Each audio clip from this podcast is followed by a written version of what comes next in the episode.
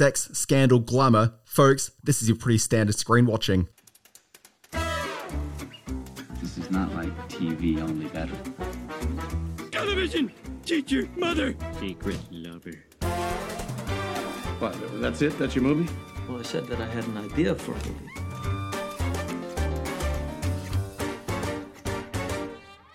Folks, this is Screen Watching. My name's Dan Barrett. We've got a humdinger of an episode. We're talking about some of the biggest TV shows and movies dropping this week. I'm going to talk about the brand new Gossip Girl show, and aren't we all excited to hear my thoughts on that one? Uh, we're going to talk about The Good Fight. We're going to talk about Fear Street, which is a new Netflix series of TV horror movies. Uh, Simon, you're looking at a French film called Perfumes. And also, what's the fifth thing that we've got talking about here this week? Was something big? We're talking about prisons in film. We're going to look at have a, what's happening in the world behind bars, in the lockdown, the big house.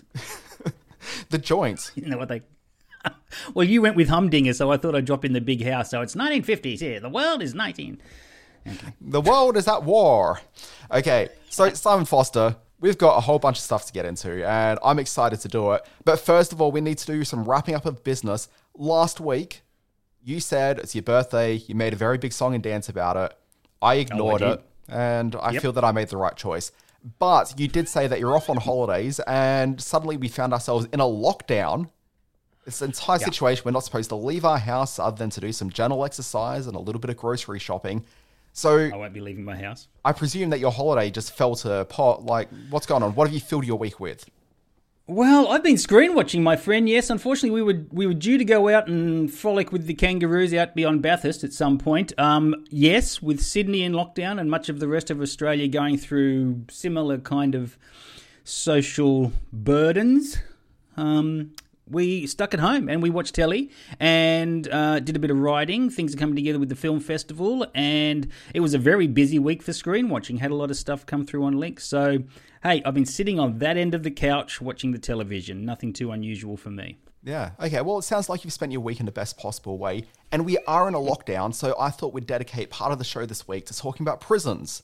Because you know what oh, more? Is the kind of segue that is a beautiful segue. That's why you are so respected by a few. Yeah, by my mum mostly.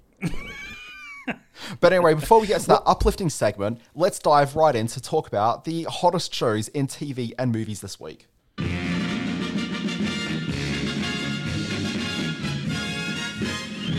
It stinks. Okay, Simon, I want to delve right into talking about the brand new 2021 reboot of Gossip Girl. She is a stranger who has found herself in your friend group with your boyfriend. I promised I would stay away from any drama.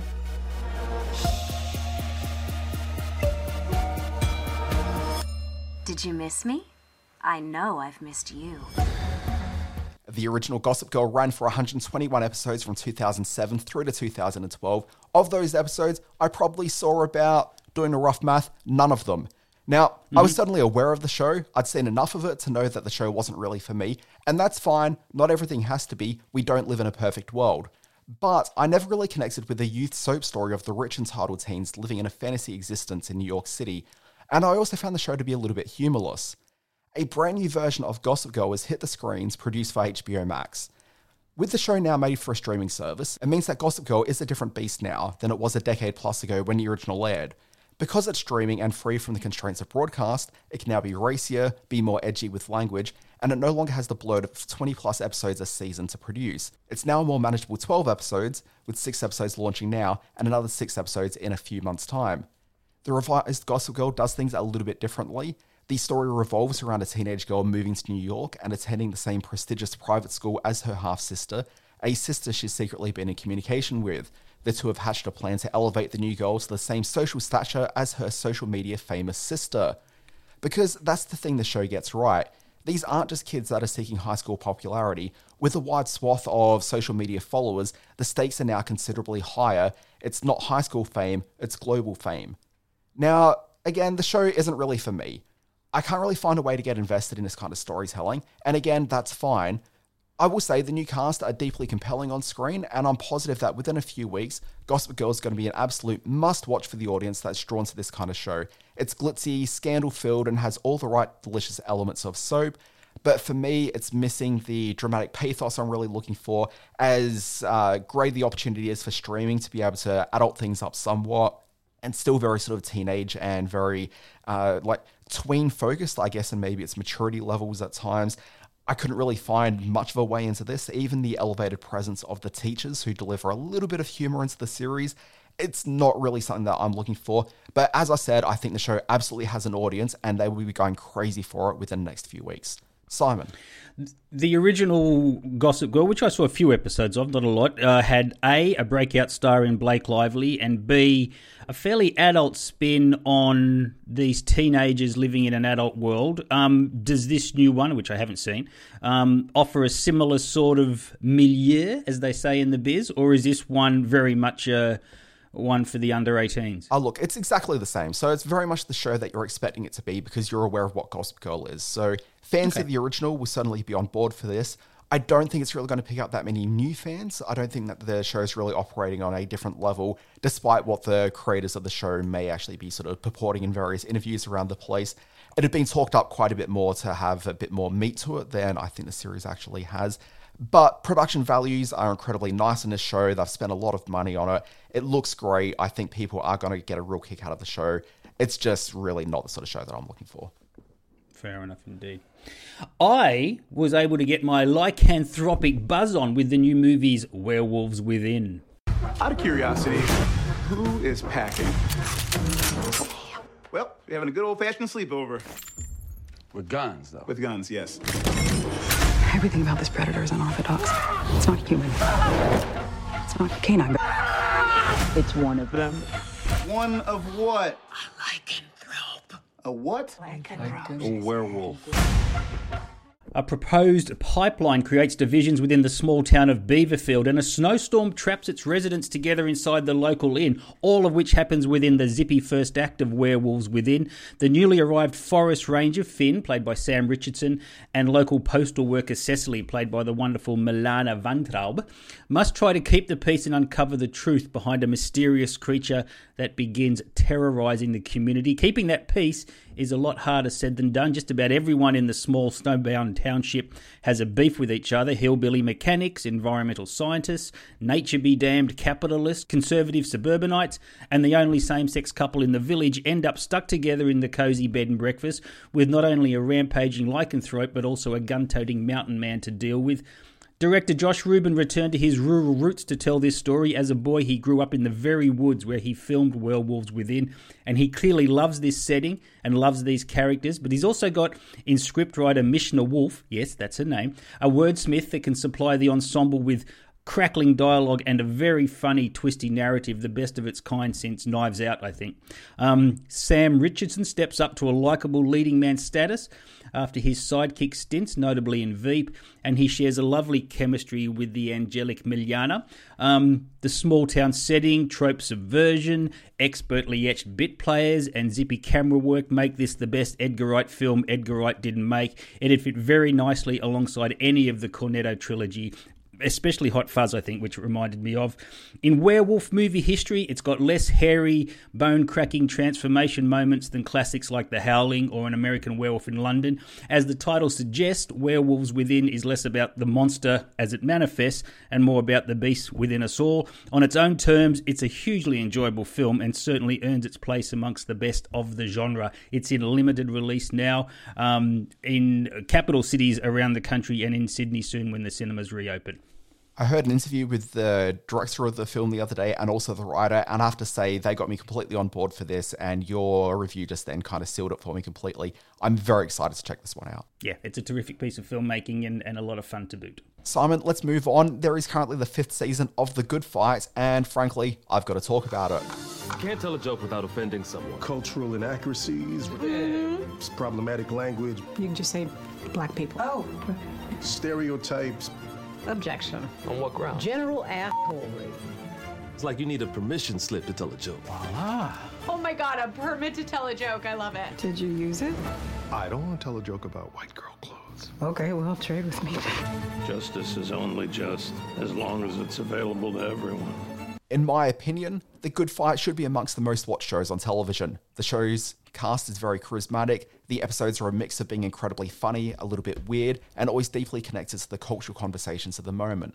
There's no TV show that feels more current ever than The Good Fight. Now, I could mention it's a spin off from The Good Wife, but that feels so long ago that it's practically irrelevant at this stage. Plus, all the cool kids started avoiding broadcast TV shows by that point, so if anything, the original series is a weight tied to the ankle of The Good Fight. So, here's my sales pitch to anyone who hasn't really watched the show before, or is just dismissed it entirely. You can consider the first episode back this season as a jumping on point. Consider it a brand new show. Every season of the show has reinvented itself in some way, so even if you've never seen the show before, you'll be equipped to be able to keep up. This season, though, is its fifth. And as the new season starts, there is actually a little bit of major housekeeping that needs to be done. Last year, the show got shut down right before it could finish its season. It was still filming when COVID 19 forced the world to put its pencils down and stop what it was doing. As a result, the show's had a few loose strings that it needed to deal with. Plus, it ended on the wildest episode of the show to date, probably the wildest episode of TV anywhere last year. It was a subtle Citizen Kane homage that had the law firm investigating how Jeffrey Epstein really died. It ended the episode, and thus the season, on an image of Epstein's rosebud, a cryogenically preserved Epstein penis. Yes, the show gets a little bit weird. So, when the season returns, the show had business to wrap up, and this is where it gets pretty clever. Instead of a regular episode, the show delivers a season return that's made up of just several minute long vignettes of the show of what previously happened on The Good Fight. Only the thing is, they're not clips of episodes we've seen before. They're entirely new scenes, as though it's the beginning of an episode of a TV show. You know, we've got the previously on, and you see the Mm. clip. It's basically that, but for an entire episode. And using the framing device, the show is able to wrap up some old business, which was writing out two of the regulars from the show. So the series said goodbye to Delroy Lindo and Cush Jumbo. And then it starts showing what happened throughout the year while it was off the air and how the characters dealt with COVID. It's a really unique storytelling device, and it's probably a really great way to serve as a sampler to audiences who've not watched the show of the many flavors of the series in bite sized pieces. When the show gets started properly for the season in episode 2, there's a really fantastic new idea for the show. Series regular Marissa, now working as a junior lawyer ahead of sitting for the bar, finds herself to the ninth and three quarters circuit court. Yes, it's a Harry Potter reference. This is a fake courtroom presided over a season long guest star, Mandy Patinkin. The courtroom is in the back of a copy store, and he's running a civil court. It's not legally binding, but the plaintiffs and defendants are all equally agreeing to follow the decisions of the fake court. It's essentially a real life judge duty. Where the story gets really interesting is in the third episode of the season, where this judge, this fake judge, gets angel investor funding. The idea is to disrupt the justice system in the same way that Uber disrupted taxis and Airbnb disrupted accommodation. The philosophy that the fake judge, Judge Wagner, has is that the courts and justice are unattainable to anyone who doesn't have a shitload of cash to be able to wait justice out, and he's out there to amend that. And this storyline is not only highly entertaining, but kind of speaks to what the Good Fight managed to do as a series, which is to tell contemporary stories which challenge the idea of the structures that we take for granted in place and the way that these structures are being challenged in a world that's being disrupted by American politics and the tech industry and everything that we knew and believed to be right no longer really exists. And how do you not want to watch that as a TV series?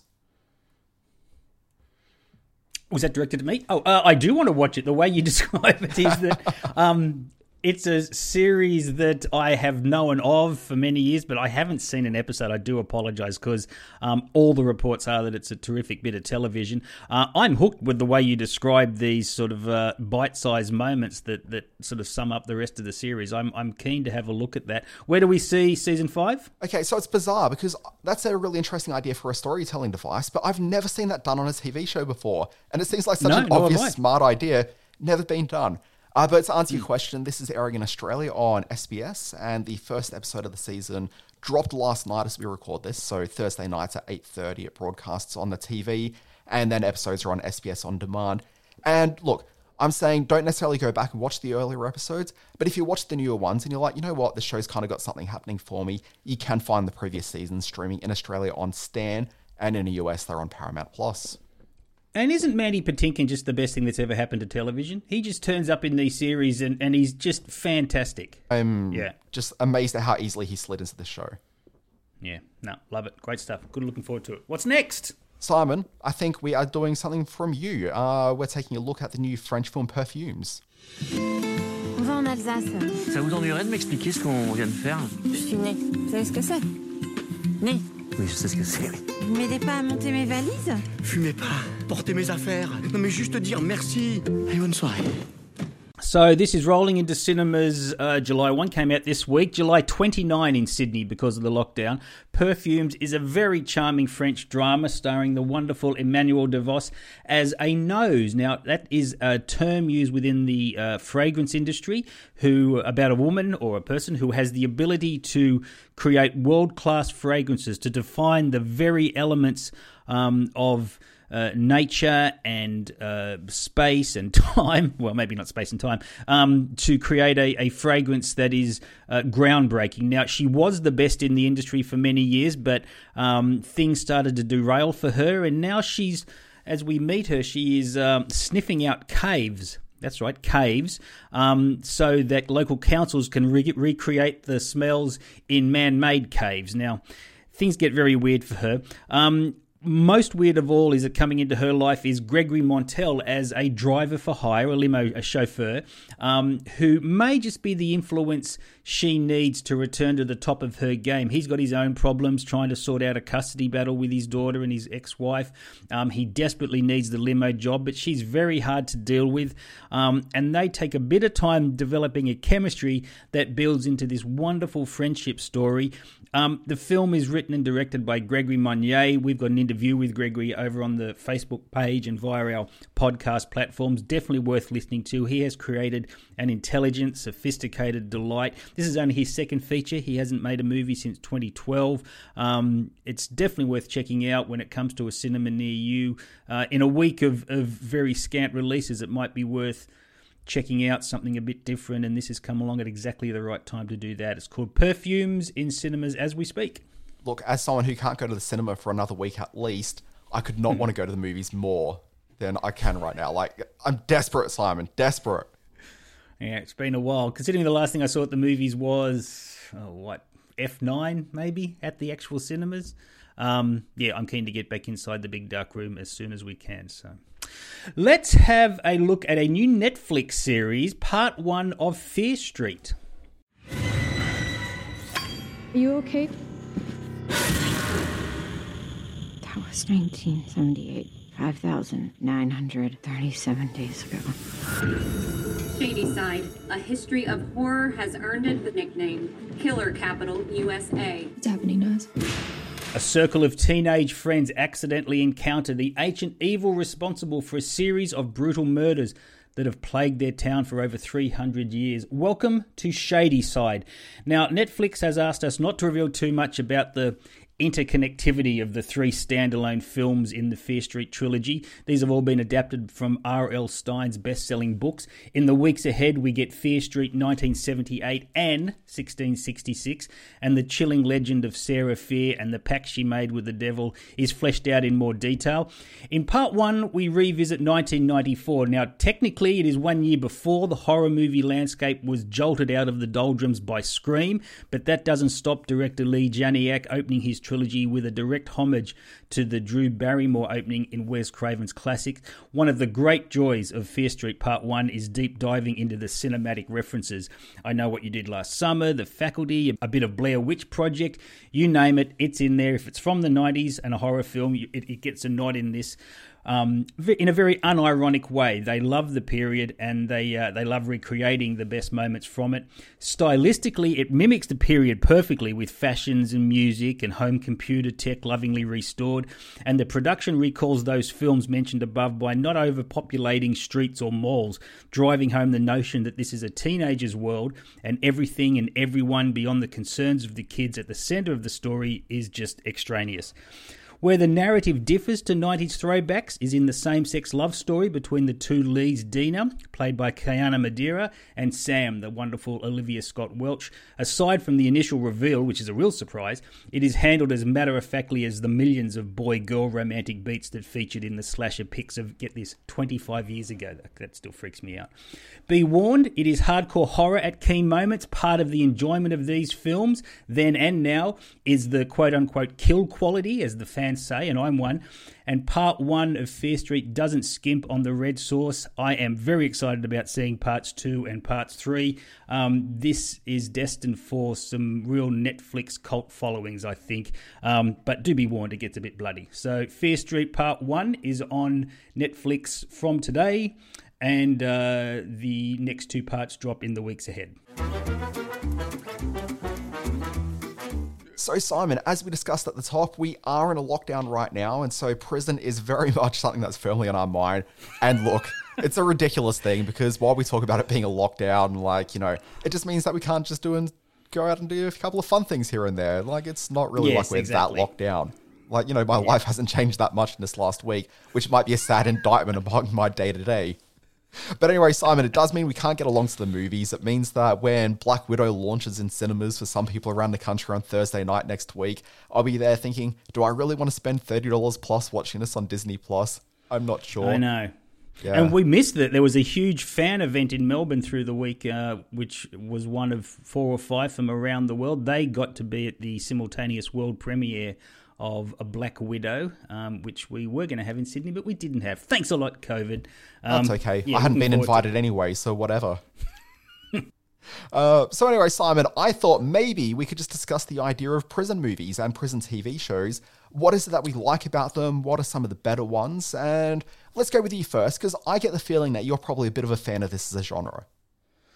Um, a well-made prison film, I think, gives us an insight into just a, a shocking, tough, brutal world. But many of the best ones are done with a real sense of humanity, and that that appeals to me. Um, some of my favourite films, one of my very favourite Australian films, is a prison movie called Ghosts of the Civil Dead. It's a John Hillcoat film from from the mid '80s. Um, I'm always looking for that to turn up on one of the streaming channels or somewhere because it's a it's a, a brilliantly brutal look at a, a near futuristic prison. Um, and Australia has a great sort of history of, of prison movies. Bryan Brown in Stir.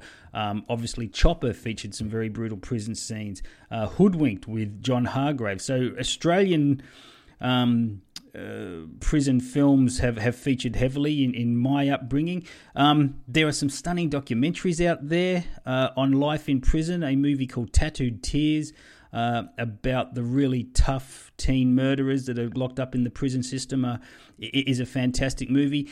And of course, you know, the way Hollywood treats prison life uh, can both be uh, moving and and uh, very emotional with films like Dead Man Walking, um, or it can be stir crazy with Gene Wilder and Richard Pryor. So it's it, it's a genre that, that runs the gamut.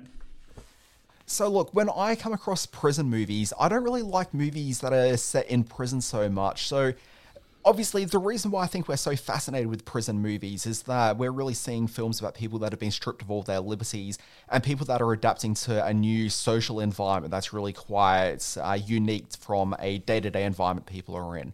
Uh, there's like a microcosm that exists within a prison. There's different sort of power levels, and this power game is being played within a prison. And a lot of movies will focus on that, and TV shows will focus on that as a thing as well.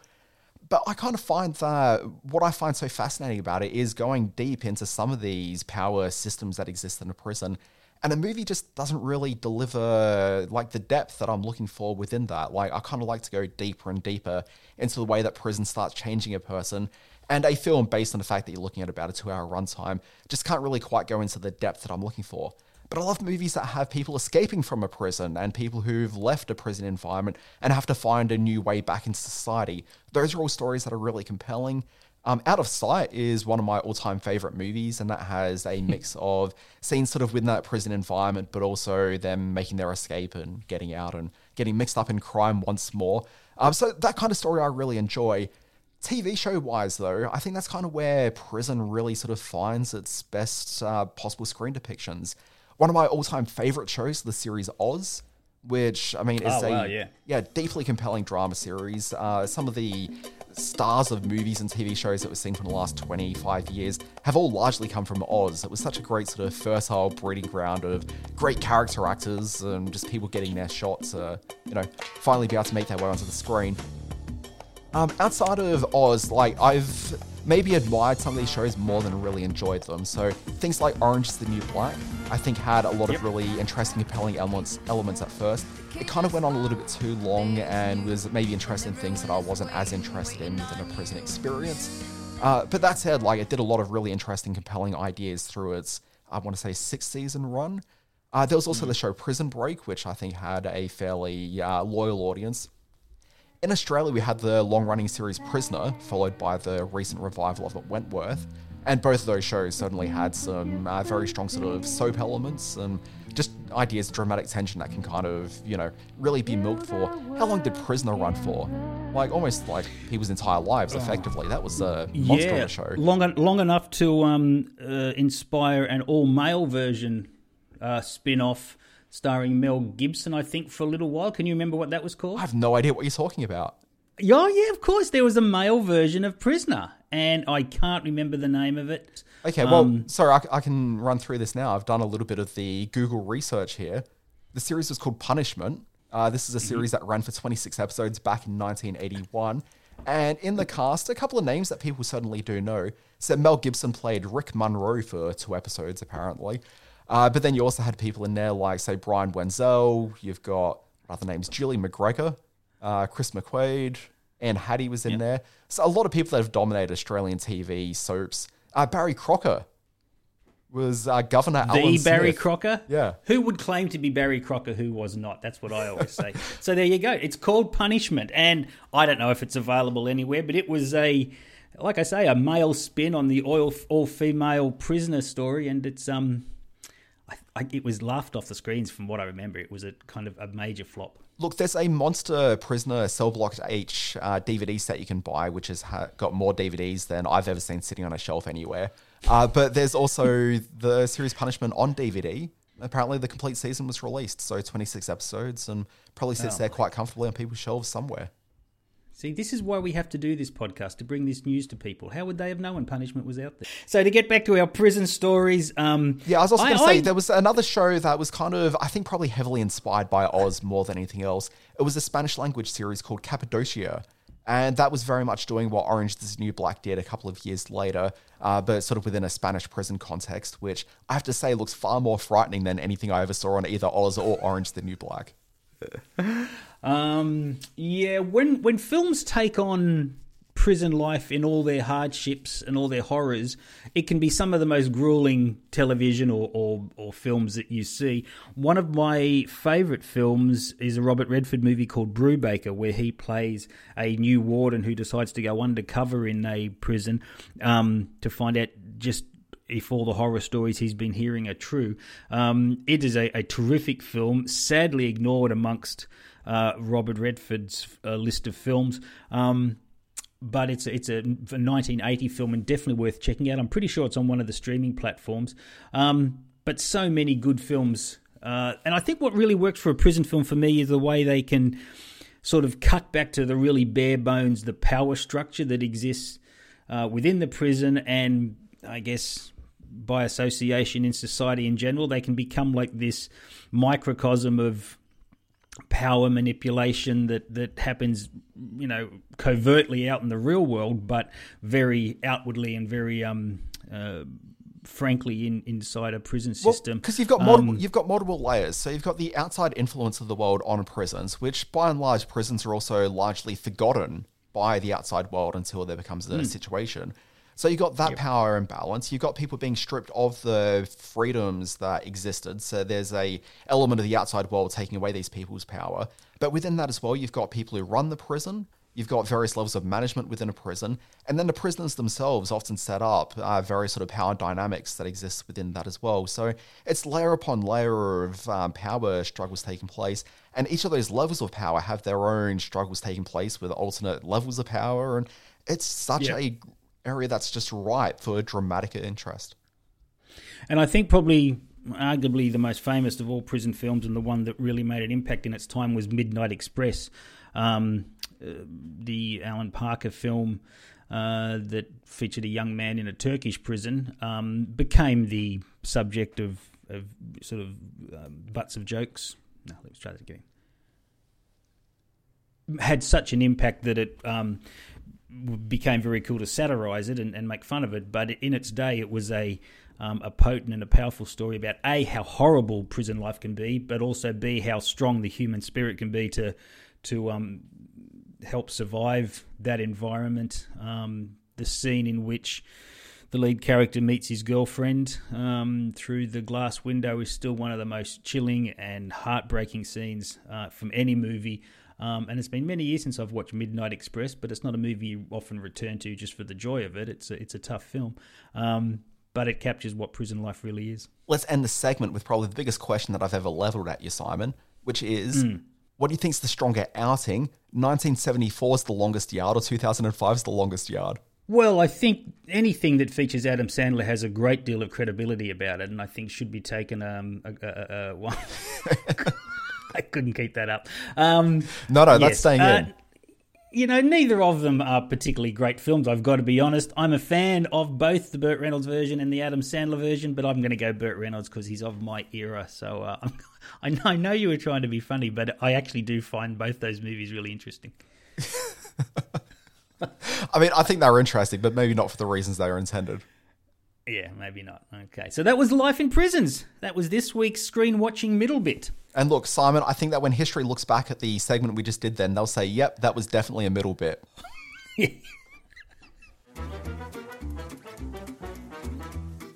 Hey, Simon, it comes a time in everyone's life when they're hosting a podcast where they say, let's throw everything to the side. Let's just take a look at the week ahead. I think that's a great idea. Uh, there's some new series this week on Stan, a series called Liverpool Narcos. Narcos? Narcos? Narcos, I think it's pronounced. Narcos. It's a new doco series, Narcos. It's a new documentary series. Um, all episodes are landing at once on Stan. This is the story of the 1980s drugs boom, the epicenter of which was Liverpool in England, which turned dealing into a multi million pound business and changed Britain forever. Uh, buzz on this is that it's uh, a great doco series. I'm looking forward to seeing this one. I just want to start singing Narcos, Narcos Man. I want to be a Narcos Man. Hey, on Friday, the 2nd of July, that's tonight on the ABC TV and the ABC iView, you got Move Into the Country, which celebrates the entrepreneurs, innovators, and dreamers. Uh, that sounds like me. Uh, who are transforming the look and feel of Australia's beau- beautiful regional areas in surprising new ways. But Simon, Mm. the thing that I'm actually really excited to check out this weekend is on Amazon Prime. You've got another big blockbuster action film that's debuting right on television where it was meant to be. The Tomorrow hmm. War, which stars Chris Pratt and a bunch of other notable actors. And this is a very high fantasy conceit with a group of time travelers who arrive from the year 2051 to deliver us an urgent message. Apparently, 30 years in the future, mankind will lose a global war against an alien invasion. The only hope for survival is that soldiers and civilians from the present be transported to the future to join the fight. Oh wow, that says Chris Pratt through and through, doesn't it? now, was this made for the big screen and ended up on Amazon Prime, or is this an Amazon Prime sanctioned production? I think it was one of these things where it had been made and they ended up getting involved in a bidding war, and Amazon were the ones that took it. Okay, all right. Yeah. Now I'm keen to see it. The special effects this reeks of something like big dumb sci-fi action, like an Independence Day. So I'm all for that, of course. Tomorrow War hit Amazon Prime uh, this weekend, I think, around the world. So um, we might have a look at that and review it in the in next week's show. It does. And this is maybe not necessarily a look at the week ahead as maybe, maybe as much the next couple of months ahead. If I was looking for something to watch on TV this weekend, I would maybe fire up uh, locally, I guess, binge or break out the DVDs if you still have them, and maybe get started on a rewatch of The Sopranos. Because during the week we saw the trailer drop for The Many Saints of Newark, which is the Sopranos prequel movie, and I kind of get the feeling that you're going to be wanting to get your mind back across The Sopranos before that movie drops in, I want to say it's in October. I don't know. I did the math the other day, and I figured you could comfortably watch a few episodes a week of The Sopranos and be pretty much ready to go. So this week, start rewatching The Sopranos because I think you'll definitely find it to be a worthwhile experience. Yeah, it looked like a terrific trailer. Keen to see it. Um, around Australia, although cinemas are shut here in our hometown of Sydney, there are a couple of new films um, hitting the cinemas. Escape Room Tournament of Champions. I didn't know anything about this when I read it. It's the sequel to the box office hit from a couple of years ago. Six people unwittingly, how did this happen? How is it unwittingly? Find themselves locked in another series of escape rooms, slowly uncovering what they have in common to survive and discovering they've all played the game before. Sounds like co hosting this Um, podcast. Yeah, a little bit, yeah. Um, and in a few smaller cinemas is a film called Little Joe, which stars Emily Beecham and Ben Whishaw. She is a plant breeder, a scientist who engineers a special flower that gives off endorphins to make humans feel happy but she takes one home as a gift for her teenage th- son, and his behaviour starts to change terribly. Um, I found this a really slow film, not without some interesting moments, um, and it certainly looks beautiful in part. Emily Beecham won the Cannes Film Festival Best Actress Award for this role. I don't get it, but um, it's got some it's got some interesting moments, but this one sort of reeks small screen to me. So maybe wait till it hits one of the streaming platforms. Yeah, look, we might be locked down, but there are a couple of cinemas that are still open. Well, a couple of states that have cinemas open at the moment. Alice Springs, you can get along and see Minecraft live gaming. That's right. Yeah, you go into the cinema, you laptop yourself up and connect to their Wi-Fi. You log into your Minecraft account, and then you can play it all on the big screen. They have music to boost the experience. This is all happening next Tuesday, the sixth of July, um, from 1.30. Now, at this stage, that is all still happening. I've spoken to the cinema, and it's all still on. They'll be open by then. Um, so that might be something interesting worth doing. Using the cinema space for something other than just watching movies is something that the exhibition industry has to uh, look at very seriously. Um, at Dendy. Thanks to the Delta variant, Brisbane is still under lockdown. And as we record this, a second ago, I saw a push notification saying they're locked down for another 24 hours. And there is a bit of an outbreak situation happening. So, if you're in Brisbane on Sunday and lockdown has ended, you can get along and see Truffaut's The 400 Blows. But Canberra, which I don't think is locked down, you'll be able to see that regardless. Yeah, that's a good idea. You can stay in your car and go to the movies at the Lunar Drive-In at Dandenong in Victoria. You can catch retro sessions of Home Alone and Shrek and Frozen, um, as alongside all the latest hits as well. Gates open from 5.30, movies from 6.30. Uh, all tickets are being sold online, so there's no personal interaction there, and you've got to wear your mask in the cafe. But otherwise, you can sit in your car with your mask off and just have a good time watching these old movies, just like they did back in the day my birthday last year, I was currently in lockdown, so I couldn't really get along to any movies. But I went to the drive-in because they were doing a screening of Once Upon a Time in Hollywood, which was my favorite wow. film of the 12 months prior to that. And so uh-huh. I sat there on my birthday watching that great film in the drive-in. And I mentioned Aww. that mostly because this week, uh, the Once Upon a Time in Hollywood book has been released. So this will be what wow. a big part of my weekend is going to involve. You, is it available in Australia? Did you pick that up in Oz? Yeah, yeah. So I got delivered to my front door just a couple of days ago. So How exciting! Yeah. Uh, so if, pe- it- if people don't know what the deal is with this book, basically it's the novelization of the movie, but it also works as a prequel to the movie and a sequel in some regards. It fills in a lot of the backstory of Cliff, who's quite a mysterious figure within the film. Uh, also, Quentin Tarantino takes some diversions of telling a story about a fictional him and his fictional uh, stepfather, who both obviously exist in real life, and how Quentin became a fan of movies through watching movies with his stepdad. Uh, but in a fictionalized setting, there's uh, detours into the fictional western that they're filming throughout the t- uh, throughout the film. Like oh, it's a wow. very unique book, and I'm very keen to get started on this thing. It looks like a hefty tome. How many pages is that? Uh, yeah, because I'm waving it around on a camera in front of Simon here. Uh, it's yeah. like 400 pages exactly. Oh wow! Yeah. Okay, I'm in. Apparently, it's a very breezy read, so yeah. Looking forward to it. And I should point out that our good friends at the Revelations Perth International Film Festival, screening at the Luna Leederville. Now, they've had their first two days cancelled due to lockdown, but the program will commence uh, from the Saturday session. So do get along to the Luna Leederville. Look after the team at Revelations. They've got some really crazy films uh, as part of their lineup this year. Now, Simon, it is a big week for history because you and I, we're history buffs that pay attention to the most important things in mm-hmm. history, all of history. Mm. So let's yep. talk about the most important things in all of history. On July 2nd in 1980, Airplane, or as we know it in Australia, Flying High, exclamation mark, uh, was released.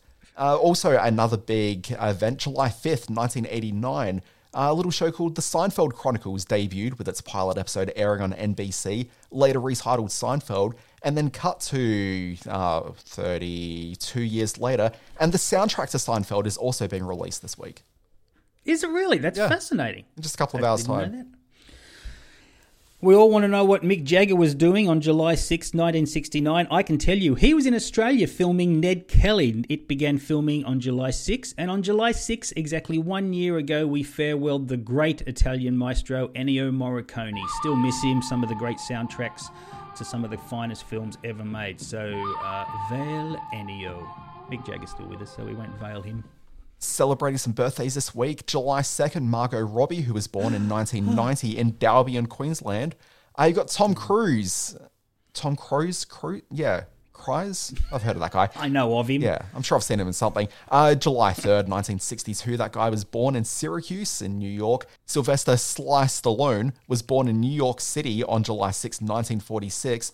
And Sophia Bush, July 8, 1982. Well, that's it for another screen watching, my friend. Uh, plenty to have spoken about. Good show. My name is Simon Foster. You can read my words over at Screenspace, screen-net.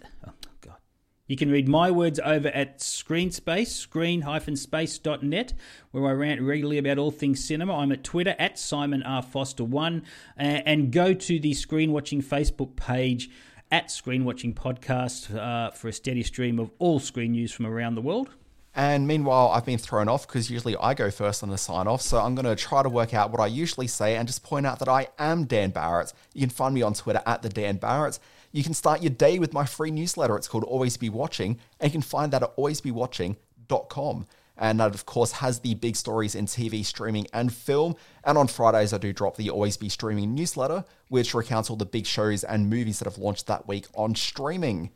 And this podcast, you can follow Screen Watching via your favorite podcast app. If you load it up right now and hit the follow button, the podcast will just come flowing on in. Flowing on in. That's podcast talk, people. Thank you for being part of screen watching this week. Thank you, Mr. Barrett. Enjoy your lockdown period. Um, enjoy your screen watching. Thank you, Mr. Foster. Enjoy your next week of lockdown. And I guess maybe on the Saturday, the two of us can emerge from our lockdown cocoons, rub our eyes, and look at the sunshine as it beams in as we head off to the movies. Yeah, that'll be fun. All right, mate. See you later. Bye bye.